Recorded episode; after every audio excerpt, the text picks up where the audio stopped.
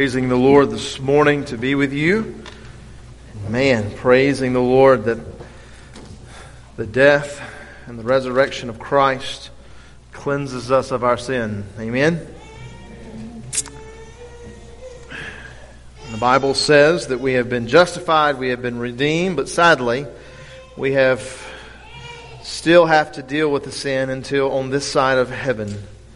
And so this morning, my hope is, is that you will see how God intends for the church to deal with sin. If you have your Bibles, turn with me to 1 Corinthians chapter 5. 1 Corinthians chapter 5.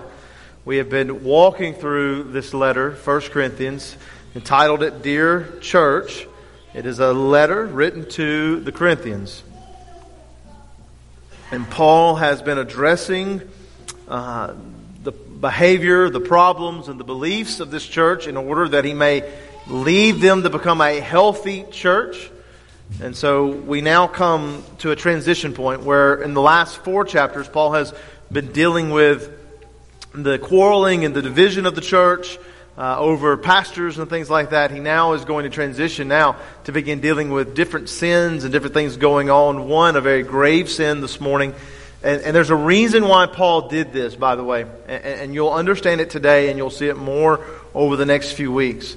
The, what may have seemed not as a big sin, the quarreling and dividing over pastors and how they were ranking pastors and all of that and the factions, when you compare that to the sin that you're about to see this morning, you would probably think, why didn't Paul start with that, this one? Because that's a bad sin. Well, beloved, in order to deal with this sin and to deal with the other issues within the church, Paul had to first deal with the unity of the church. Because as you will see with this morning, if the church is not unified, the church cannot then correct the other issues. And so Paul had to deal with the unity and get the church unified first, that now, as we go from here to the very end of the book, the church is unified and the church begins to deal with these sins and these, these misunderstood beliefs and behaviors and correcting them. So this is, extremely important. You're gonna, you're gonna see that. And so we're now gonna transition over in chapter 5 where Paul is going to reveal to us this morning a practice within the church that is not really practiced anymore, and it is called the practice of church discipline. And I want to thoroughly cover this issue. Okay, so we're going to spend three weeks dealing with chapter 5. I don't want to run over this. I don't want to just run through this. I want to walk through this slowly, kind of like a tour guide pointing you to the different aspects of this chapter so that we won't fall into what seems to be the sin of most churches. There are two things that happen when it comes to church discipline, okay? either you abuse church discipline and it becomes a malpractice, or you, you don't, or you do no church discipline at all and you let sin run wild. And so that seems to be the two sins of the church in today's time. Either we, we tend to abuse it or we don't practice it at all. And that's not what Paul tells us to do here. And so I want to spend some time over the next three weeks looking at a church that disciplines, will be the title, a church that disciplines. And I want to answer three questions over the next three weeks. What is church discipline?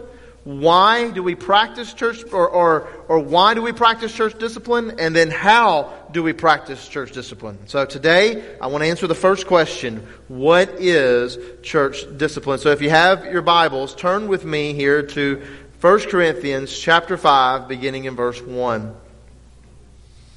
It is actually reported that there is immorality among you, an immorality of such kind as does not exist even among the Gentiles that someone, ha- that someone has his father's wife. You have become arrogant and have not mourned instead, so that the one who had done these deeds would be removed from your midst. For I, on my part, though absent in the body, but present in the spirit, have already judged him who has committed this, and as though I were present, in the name of the Lord Jesus, when you are assembled, and I with you in spirit, with the power of the Lord Jesus, I have decided to deliver such a one to Satan for the destruction of his flesh, so that his spirit may be saved in the day of the Lord Jesus. Your boasting is not good. Do you not know that a little leaven leavens the whole lump of dough? Clean out the old leaven so that you may be a new lump, just as you are in fact unleavened. For Christ, our, for Christ, our Passover has already been sacrificed. Therefore, let us celebrate the feast, not with the old leaven, nor with the leaven of malice and wickedness, but with the unleavened bread of sincerity and truth.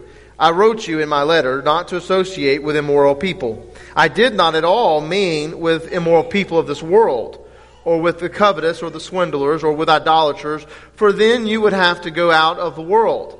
But actually, I wrote to you not to associate with the so called brother if he is an immoral person, or covetous, or an idolater, or a reviler, or a drunkard, or a swindler, not even to eat with such a one. For what have I to do with judging outsiders? Do you not judge those who are within the church? But those who are outside, God judges. Remove the wicked man from among yourselves. And may God bless the reading and the preaching of His Word this morning.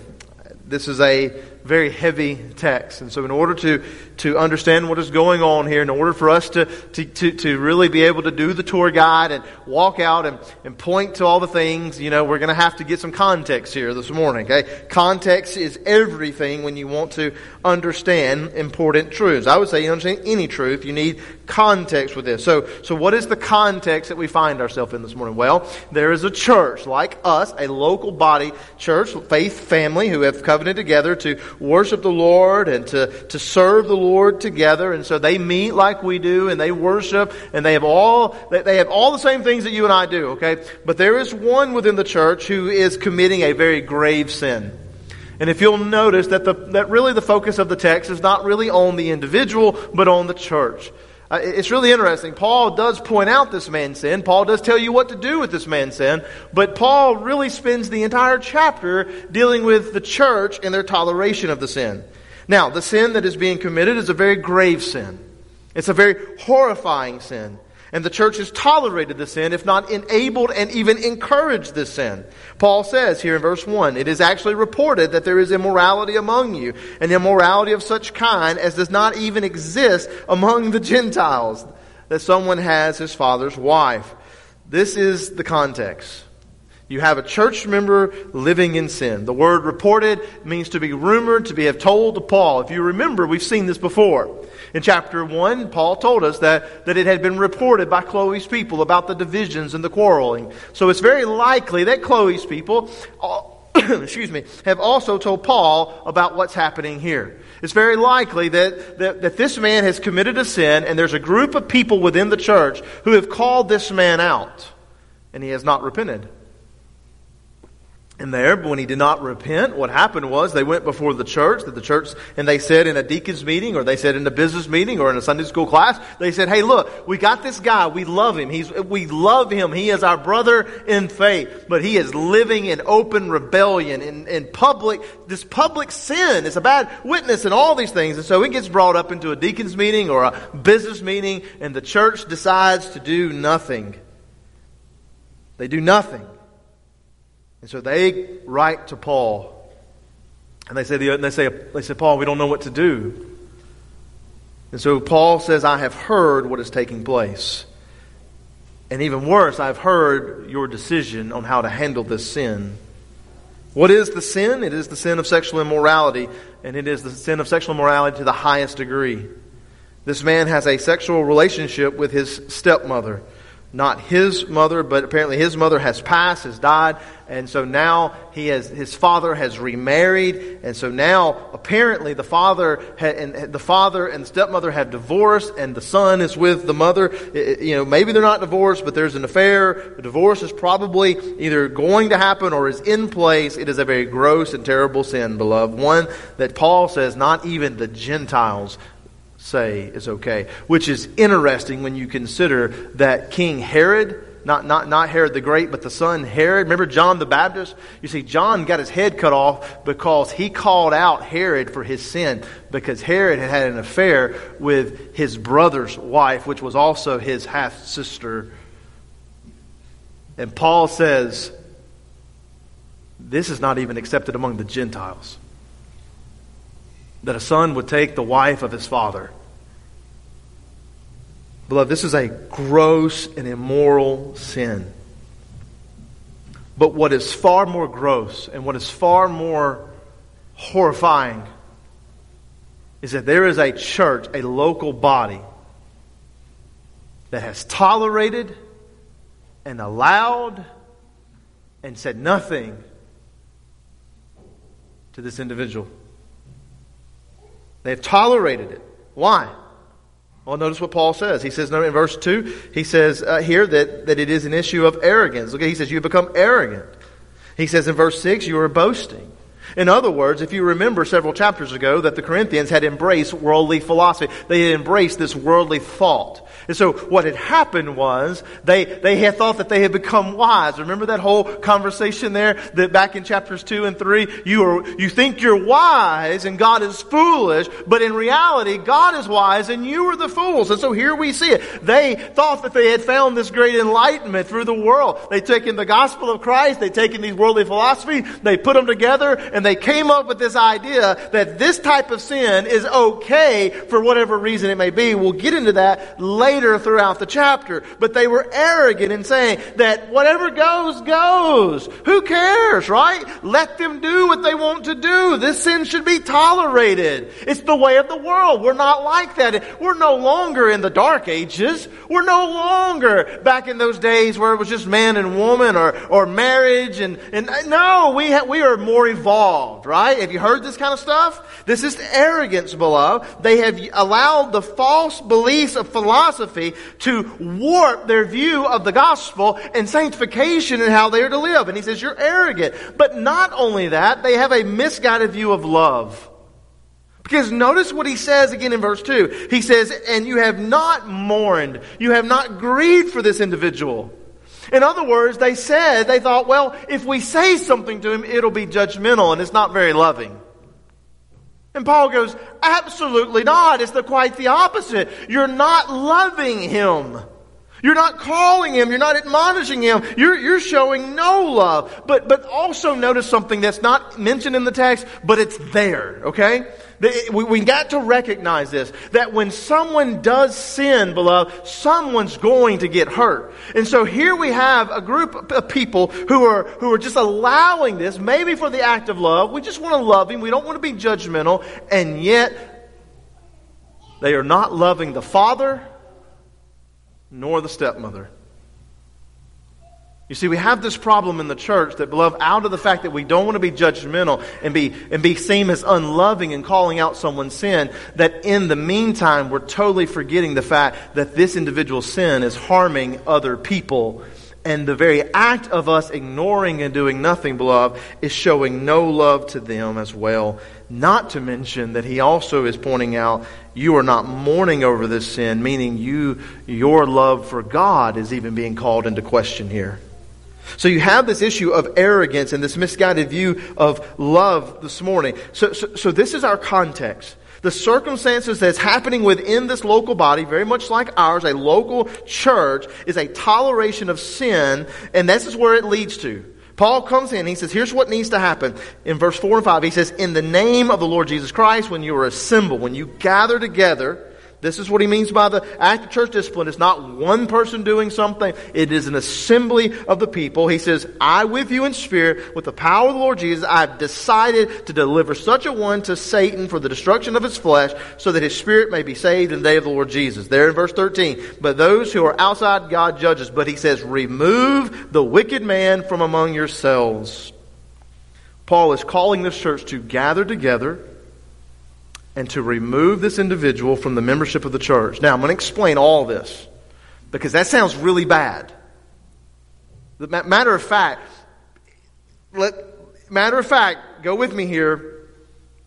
That right there, the removing of one from membership of the church because of unrepentant sin, that right there in today's culture is something that not even the Gentiles would approve of.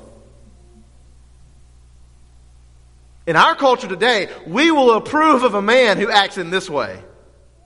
But a church who would dare judge another individual's sin and remove them from the church, remove them from membership of the church? How dare they? Not, not us atheists would do such a thing because we're more loving than you Christians, right? That's where we are, beloved. That's where we are in our day.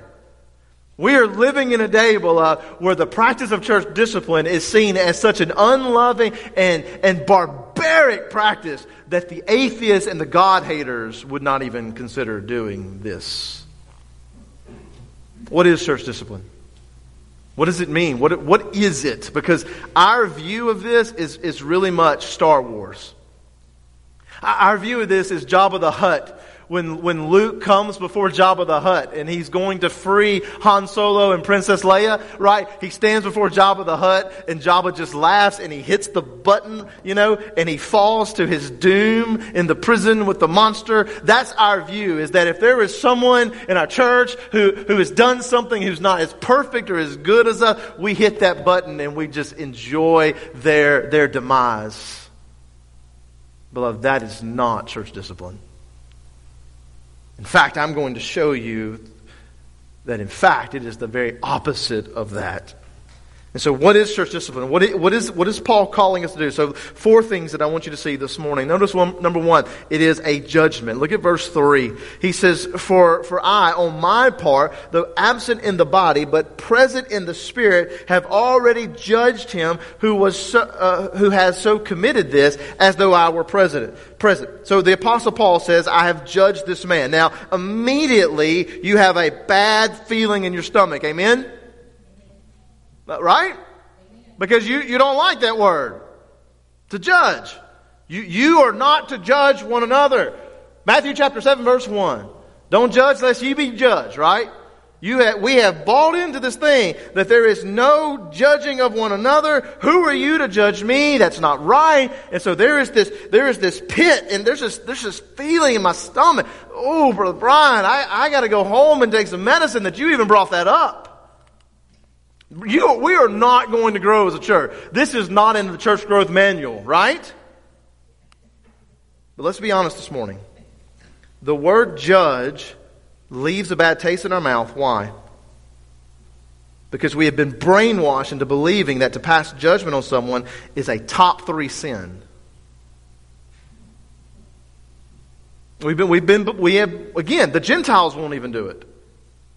The pagans won't do it. And so we believe that Matthew chapter 7 1, by the way, did you know that Matthew 7 1, judge not lest ye be judged, has replaced John 3 16 today as the most memorized and quoted verse in all of our culture? It's the most quoted verse in our culture. But Matthew 7 1, judge not lest ye be judged, is not saying the same thing that Paul is saying here. Mark Dever says, whatever Jesus meant by not judging in Matthew 7, he didn't mean to rule out the kind of judging that is mandated in Matthew 18 or 1 Corinthians 5. He says, if you think about it, it's really not surprising that we as a church should be instructed to judge. After all, if we can say nothing, he says, if we cannot say how a Christian should not live, how could we ever say how a Christian should live? If I can't tell you what is wrong and, and, and how you should not live, how could I ever not tell you how to live? So, so we got to think this through this morning. So the word judge means to separate or to, to, to, make a determination. So spiritually meaning you have separated right from wrong. You have separated that which is holy from that which is unholy. You have separated that which is true from that which is false. Do you know that we've bought into this idea that we're not to make judgments, but yet we actually make judgments? There's two problems with this, beloved. Number one, first, you make judgments all the time. You do. So, how many of you this past week or two weeks sat in front of the television with our new president, our new administration, and all the executive orders and all the things that are going on, and you said, How dare he? That is wrong. How dare he? Those are wrong policies and those are wrong executive order. That, why would he do this? Or why would he do that? I, I can't believe he would do such and that is wrong.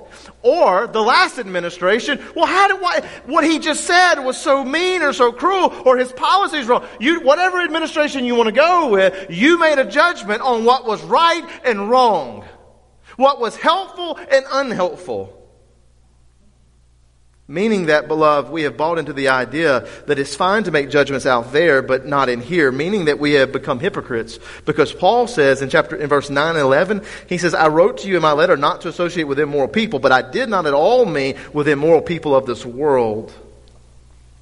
Paul actually says you are more wrong to make a judgment when you watch the media and make a judgment on what they're doing out there than you are than in here. But secondly, the Bible exhorts us to make a judgment. The problem is not judging, beloved. The, the problem is not determining whether something is true or false, whether something's right or wrong. The problem is, is in how you judge. Look, look, look with me here, okay? Matthew chapter 7. I want you to hear this. Do not judge so that you will not be judged. For in the way that you judge, notice that, you can't, a context. You cannot remove one verse from the context. He says, he says, in the way you judge, you will be judged. And by your standard of measure, it will be measured to you. Why do you look at the speck that's in your brother's eye, but not notice the log that is in your own eye? How can you say to your brother, let me take the speck out of your eye, and behold, the log is in your own eye? You hypocrite. First take the log out of your own eye, then you will see clearly to what? To take the speck out of your brother's eye. It's not about judging, it's about how you judge. The problem is, is that the Pharisees were judging wrongly. Their method was wrong. They didn't care about themselves. But Paul is saying you deal with yourself first. That's why you had chapters 1, chapter 2, chapter 3, and chapter 4 before you get to chapter 5. You deal with your own sin first, and when you have removed the speck from your eye, you can then help your brother. Church discipline, beloved, is the practice of the church declaring that which is holy and which is unholy. And so, in the case of Corinthians, it was for them to say to this man, Brother, we love you, we care for you, but here's the problem what you're doing is wrong. What you're doing is wrong. What you're doing is unholy and sinful against God. You've got to stop. You've got to stop what you're doing, beloved. You've got to stop doing this because it is not right. That's what this was. And so, in our day to day, beloved, in our time, you and I have three things that you need to know that we must make judgments on. Number one, you must be able to make a judgment as a church on the message, whether the message is true or false. Is the preacher preaching a message that is true, or is he preaching a false gospel? We are, as a church, supposed to make these judgments. Because if we don't, beloved, we may be preaching a message that is wrong and misleading people. So we get to determine whether something is right or wrong, something is true or false, something is sinful or not sinful. We also get to declare whether a behavior is righteous or wrong. Again, it's not our opinion, it's what does the Word say. And so, and I'm going to get to this. So if somebody is doing something, we as a church must be ready and willing, must understand that we have a responsibility to say that brother, you, you know, having that deal with with your stepmother, yeah, that's just wrong. It's wrong. What about this one? I, I, know, I know that the meeting was not good in the deacon's meeting, and so, brother, I, I, know that you got your feelings hurt, and you're mad, and you're angry, and you're vengeful, you, you, brother. But look, you can't do that. That's wrong. Or how about this one? You're about to leave your husband for another man. That's wrong. Or, or, hey, or, or, hey, you're, you're meddling, you're lying and cheating and stealing from your, from your workplace. That's wrong. But we've been bought into this idea that you have no place to say that. We get to declare whether the message is true or false, whether the behavior is right or wrong, and we also get to declare whether a brother or sister in the faith is in good standing or not. We're going to get to Matthew 18, but Paul, but, but Jesus himself tells us that if one is unrepentant of sin, the church has the responsibility to say to that brother and to that sister, they are not living by faith. Not whether they're a brother or sister in Christ, not whether they're saved or not, that's not your place. But to say that that individual is on a one way path to destruction. It is a judgment, it is a determining. But then it's also a delivering over to Satan. Look at verse 4 and 5. That in the name of our Lord Jesus, when you are assembled, And I, with you in spirit, with the power of our Lord Jesus, I have decided to deliver such one to Satan for the destruction of his flesh, so that his spirit may be, notice this, saved in the day of the Lord Jesus. You can't take that away. This sounds very scary. Because who wants to deliver someone that they love and that they covenanted with over to Satan, right? Hopefully no one. That's not what, that's not what this is. This is, again, this is not Jabba the Hutt hitting the button, laughing as Luke Skywalker falls to his doom, right? That, that's not what this is. The word deliver is a legal term. So you have to think of this in a legal sense. So, so it's one use in the courtroom. So how does the courtroom work? Okay. Well, to deliver means to give over. How does that take place in the courtroom? Well, there's a judge who has a gavel, who has the law behind him. He, he, he's got the, the law of the land, right? And so then there's this jury. Well, you have God as the judge. You have, you have the church as the jury. And so they determine that this person has committed a, a crime, a sin, that they have, they have broken the law. And so they come together and they make a judgment, right? They make a judgment. So and so is guilty by all accounts, right? Well, the judge doesn't look to the jury and say, all right, go outside and stone him. No, no, no, that's not how this works. Instead, when, the, when, when they say that he is guilty, he is then delivered over to who? The bailiff. The bailiff is, the, is Satan. I'm sorry, Randy, I'm just messing with you. if anybody know, Randy being a bailiff. He's delivered over to the consequences of his sin. Randy then takes the guy and then delivers him over to where he may be placed into prison. It may, may be better that the warden is actually Satan here. To go with the warden, Randy. Randy said, go with the warden. So the warden becomes Satan. And so we hand him over to the warden, where the warden then fulfills the punishment that is due for this individual. And so this person is delivered over. So the church, there's this idea within church discipline that we are punishing an individual, but that is not the case in the eyes of God. Instead, we are the jury that has made the judgment, and therefore he is then what? He is then handed over. But what is it called, beloved, when you will not hand over the one who has committed the crime? You're a, a what is it? A, a aiding and abetting. You're hiding him in your in the room. I knew it. I, have heard this before. You know, where, where the cops are out there looking for the guy. And you're like, I don't know where he is, but but he's in your room. That's a crime, by the way. The church is not punishing the unrepentant sinner, beloved. That's not our job. That is the job of Satan. For what does 1 Peter 5 8 says? He says, Our adversary, the devil, prowls around like a roaring lion, seeking those whom he may devour, that he may destroy. 1 Peter 5 8. Again, verse 5, he says that he delivered one over to Satan for the destruction of his flesh. In other words, this is what it means. This unrepentant sinner is reaping the consequences of his sin. In other words, he is reaping the judgment of God. Romans chapter 1. Don't miss this. Let me read this to you. Romans chapter 1. He said, listen to what Jesus said, what God says, what Paul says. For this reason, God gave them over. God delivered them over to, to their degrading passions. For women exchanged the natural function for that which is unnatural. In the same way, also men abandoned the natural function of, uh, for women and burned in their uh, desire toward one another, with men committing indecent acts. And then notice this receiving in their own persons the due penalty of their error. In other words, what Paul is saying here is, is that the person who has been seen as being wrong and unrepentant is being delivered over that he may experience that which he wanted, that he may receive the consequences of his sin, so that he may hit rock bottom, that in the end his soul may be saved. You say that all the time. You've said that to me before. Many of you have. That in our passing conversations, many of you have said, so and so, I'm praying for them. So and so is doing these things. They're sinful. And, and man, they, they've just lost everything. And, and you know what, Brian? Maybe they needed to do that. Maybe they need to hit rock bottom. Why? So they can what? Find their way out. Paul is saying the same thing. That God is turning them over to the consequences, and He's no longer protecting them. He's no longer going He's no longer holding back the rotten fruit that they have sown in their life. And yet, the church itself should not aid and abet the individual.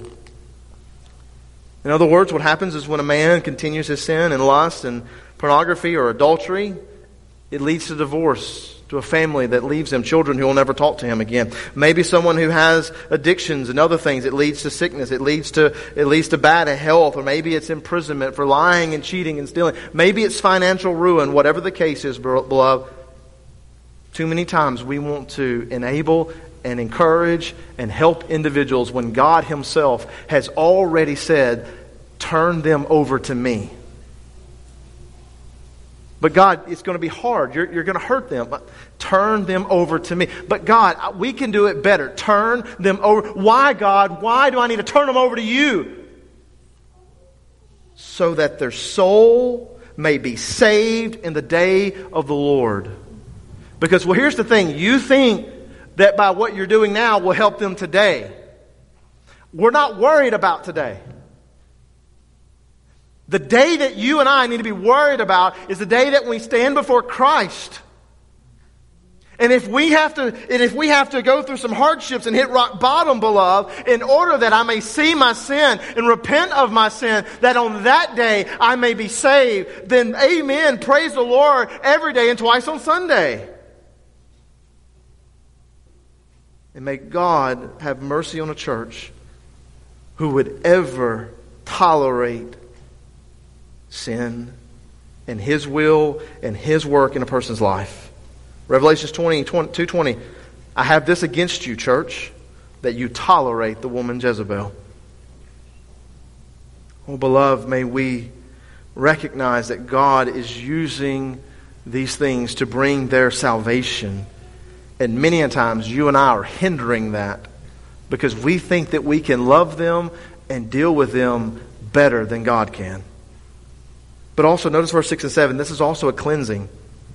He says, Your boasting is not good. Do you not know that a little leaven leavens the whole lump of dough? Clean out the old leaven so that you may be a new lump, just as you are in fact unleavened. For Christ, our Passover, also has been sacrificed leaven or yeast spreads throughout the dough, and this was always symbolic of sinful influence. And that, that if a sinful person is not removed from the community of faith, it's going to it's gonna spread throughout the community of faith. This is the reason why, beloved, I know this sounds so barbaric and we never really understood it, but this is the reason why in the Old Testament law, so much of their sin ended with the consequence or the punishment of death.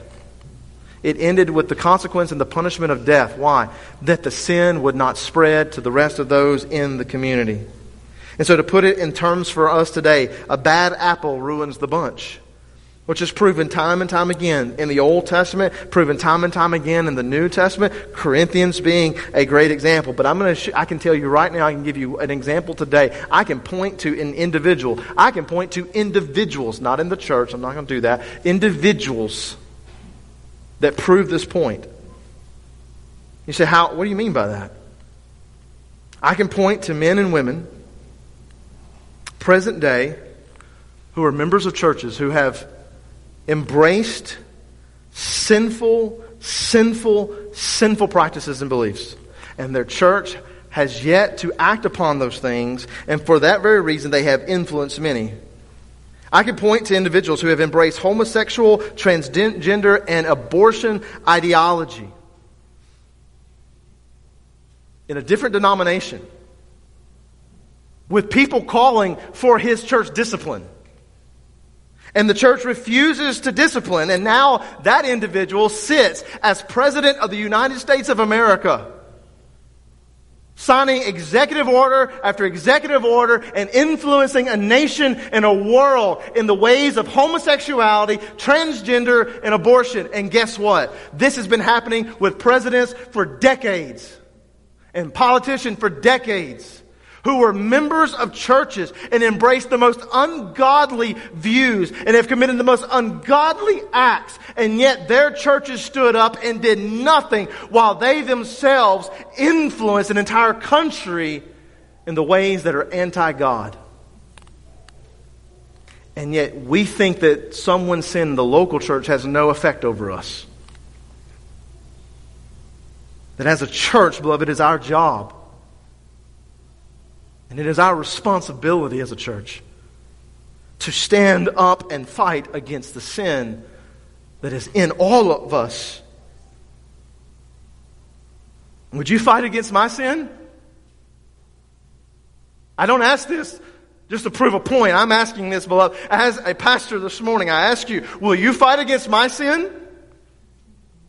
Would you stand while I was oppressing and I was cheating and lying and stealing against my wife, my precious wife, who I, who, who, who, you say to me that you love dearly, and I am just running around. Would you stand and fight against my sin? You call me your brother. You tell me that you love me. Would you fight for me then? Do you love this church? Now you would say, I love these people. I love the ones that are in front of, that are in front of me and behind me and to my side. I care for these people. Therefore, if there is something that threatens them, beloved, spiritually threatens them, physically threatens them, would you fight? Would you work to cleanse out the old leaven, to remove the bad apple, that you may protect that which you love? I need you to fight for me. I need you that when my sin, and who, who am I to say that my sin would never become so bad that it would mislead my flock, that it would not hurt my wife, that it would not hurt my children? How arrogant of a man would I be to say that? But let me say this.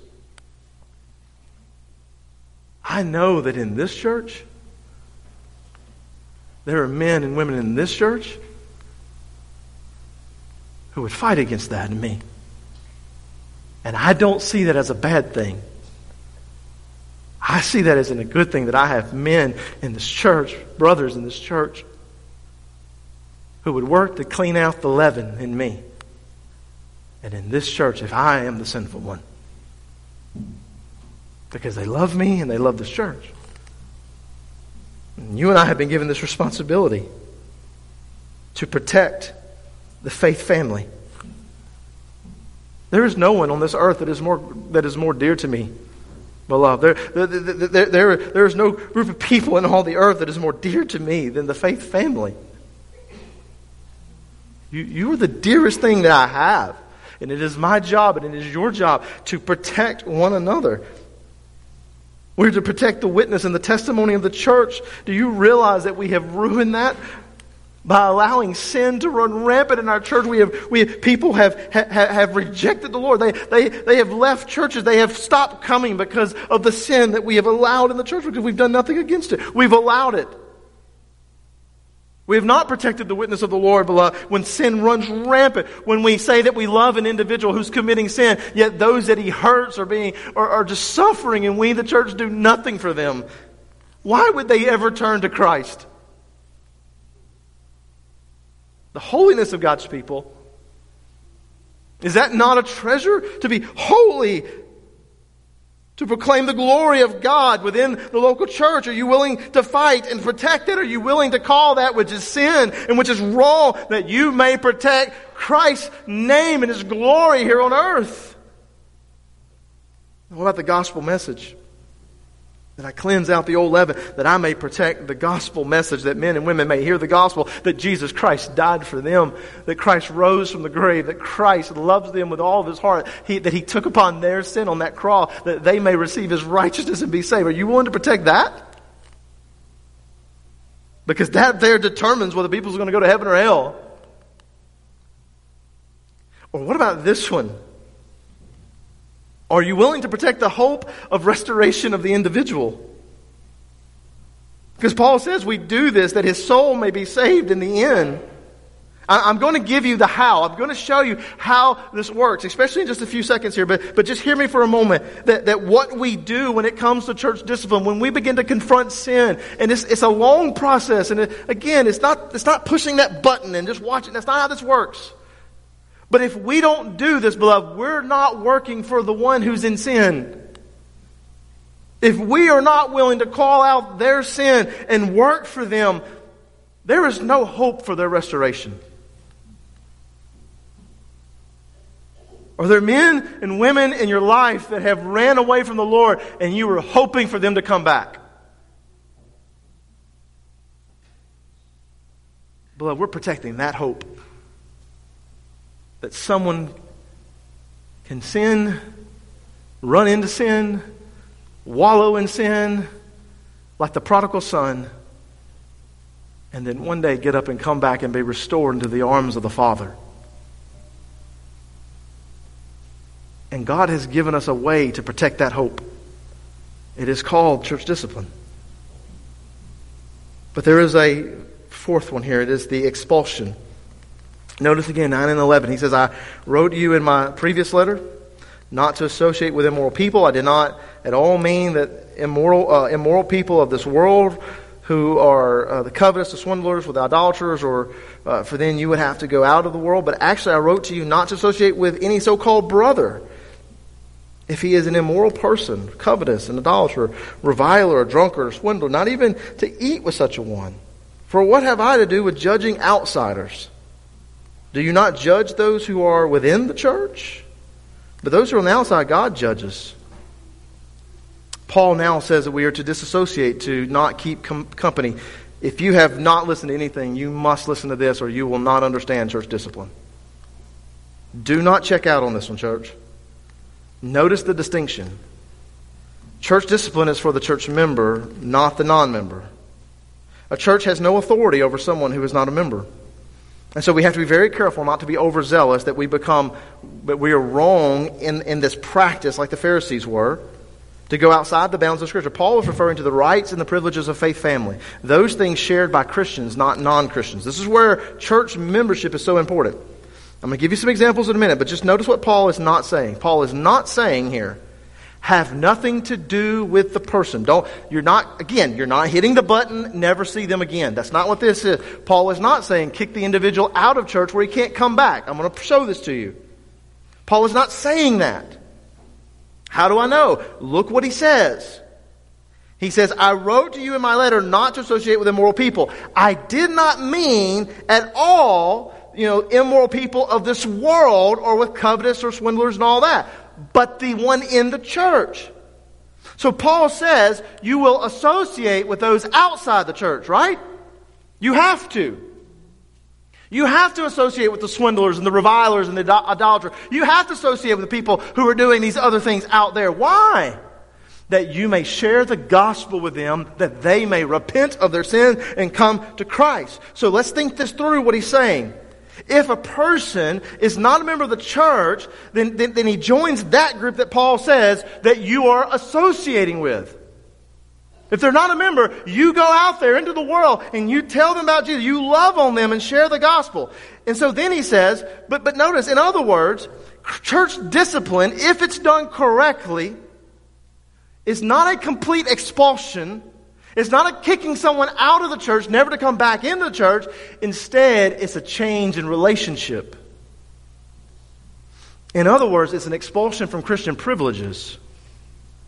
In other words, when you become a member of the church, you have privileges that those outside the church do not have. Taking the Lord's Supper, voting, ministering, teaching Sunday school, serving in the local church. You have intimate relationship with one another. You have fellowship with one another that you have with no one else. That's the reason why that we are to be the closest individuals with one another than any other relationship in the world. That, that there is a bond between you and me that I can find nowhere else. The unrepentant sinner is no longer to be treated as a fellow brother in the faith Therefore, he is no longer to take the Lord's Supper. He's no longer to be allowed to vote. He's no longer to minister. He's no longer to have the same intimate relationship where we just act like everything's okay and nothing is wrong. You do that with the lost people. Instead, this person is to be treated as a lost person where you share the gospel. And so, FBC, let me ask you a question. Where do we want lost people to come? Every Sunday. To church. Where do we want them before the worship gatherers to meet and worship in Sunday school? And where do we want them on Wednesday nights, but in prayer meeting? And where do we want them on Sunday nights, but in a class? And where do we want them, by the way? Monday through Saturday. Somewhere in your influence where you are pouring the gospel into them in other words, what Paul is saying here is, is that it's not an expulsion as they are never to be allowed in the church. It's a change in, in relationship. They are expelled from the Lord's table, yes. But they are not expelled from you going and buying them lunch and then sitting down and saying, Brother, I love you. Let me share the gospel with you. This is not a complete separation, but a change in relationship and privileges. Why? That the gospel may become the main focus, that you may tell them of Jesus Christ who died for them, gave his life, that they may repent of their sins, and like the prodigal son, be brought back. This idea, beloved, that this excommunication is that we are to totally remove them and never to see them again is a lie. It is a change. And there are times where there is a full excommunication, but that is extreme. But, but this issue of church discipline is not an issue that I have nothing to do with you, but I recognize that I, I recognize what you need. And what you need is salvation. Very quickly, beloved, I ask you this one question. What do these characteristics sound like? Think about what we just looked at. There is a determination. There's a you've been you, something is revealed to be sinful or not. There's a hindrance to sin that we, we stop the furtherance of sin and the destruction of their soul. We stop the spread of sin within the community. There's also this, this revelation that, that, that, that expels the sin away. What does that sound like? Matthew chapter 5, verse 13. I want you to read, listen to this. Jesus said, You are the salt of the earth, but if the salt has become tasteless, how can it be made salty again? It is no longer good for anything except to be thrown out and trampled underfoot by men. You are the light of the world. A city on a hill cannot be hidden, nor does anyone light a lamp and put it under a basket, but on the lampstand, and it gives light to all who are in the house. What does light do? Light reveals that which is in darkness. It reveals that, it determines that which is, is hidden to show what is unholy.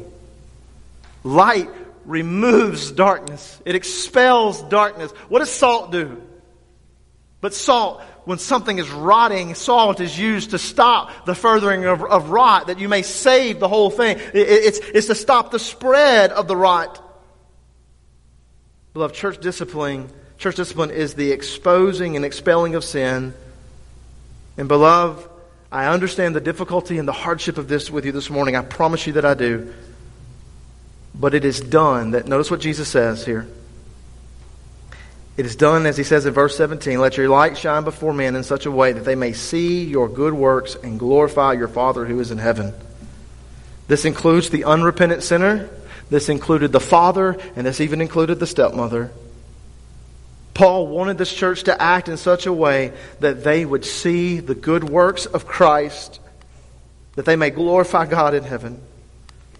Because all three individuals who are caught up in this sin were in need of the influence of salt and light in their, in their life.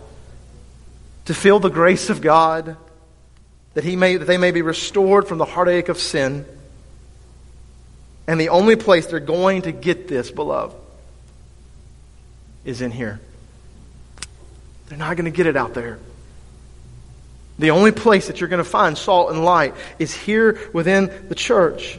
And so, FBC, I, I get that this is hard stuff, but hear me this morning. We are not ready for this.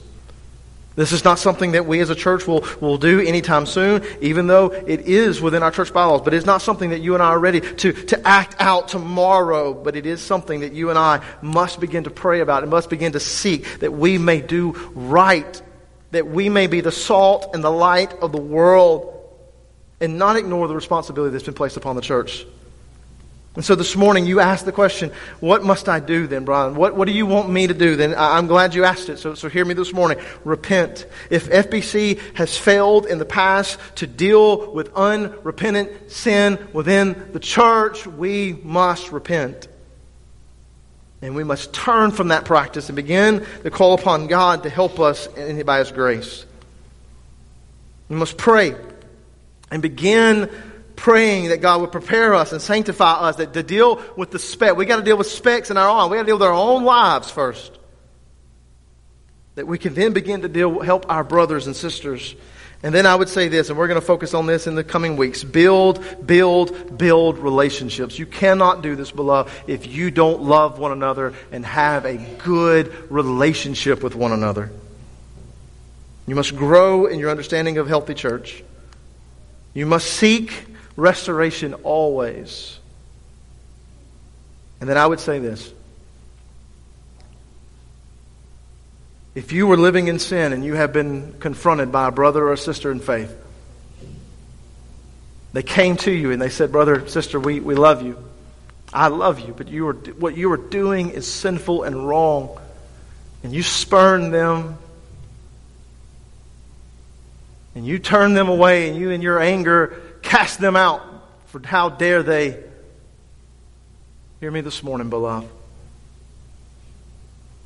They were loving you. They were loving you. And you need to repent.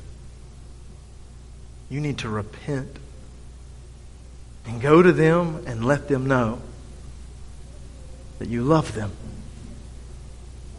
And let them know that they were working for your good. Because that's what this is. You are working for me, and I am working for you. And we are all working for the name and the glory of Christ. Let's pray.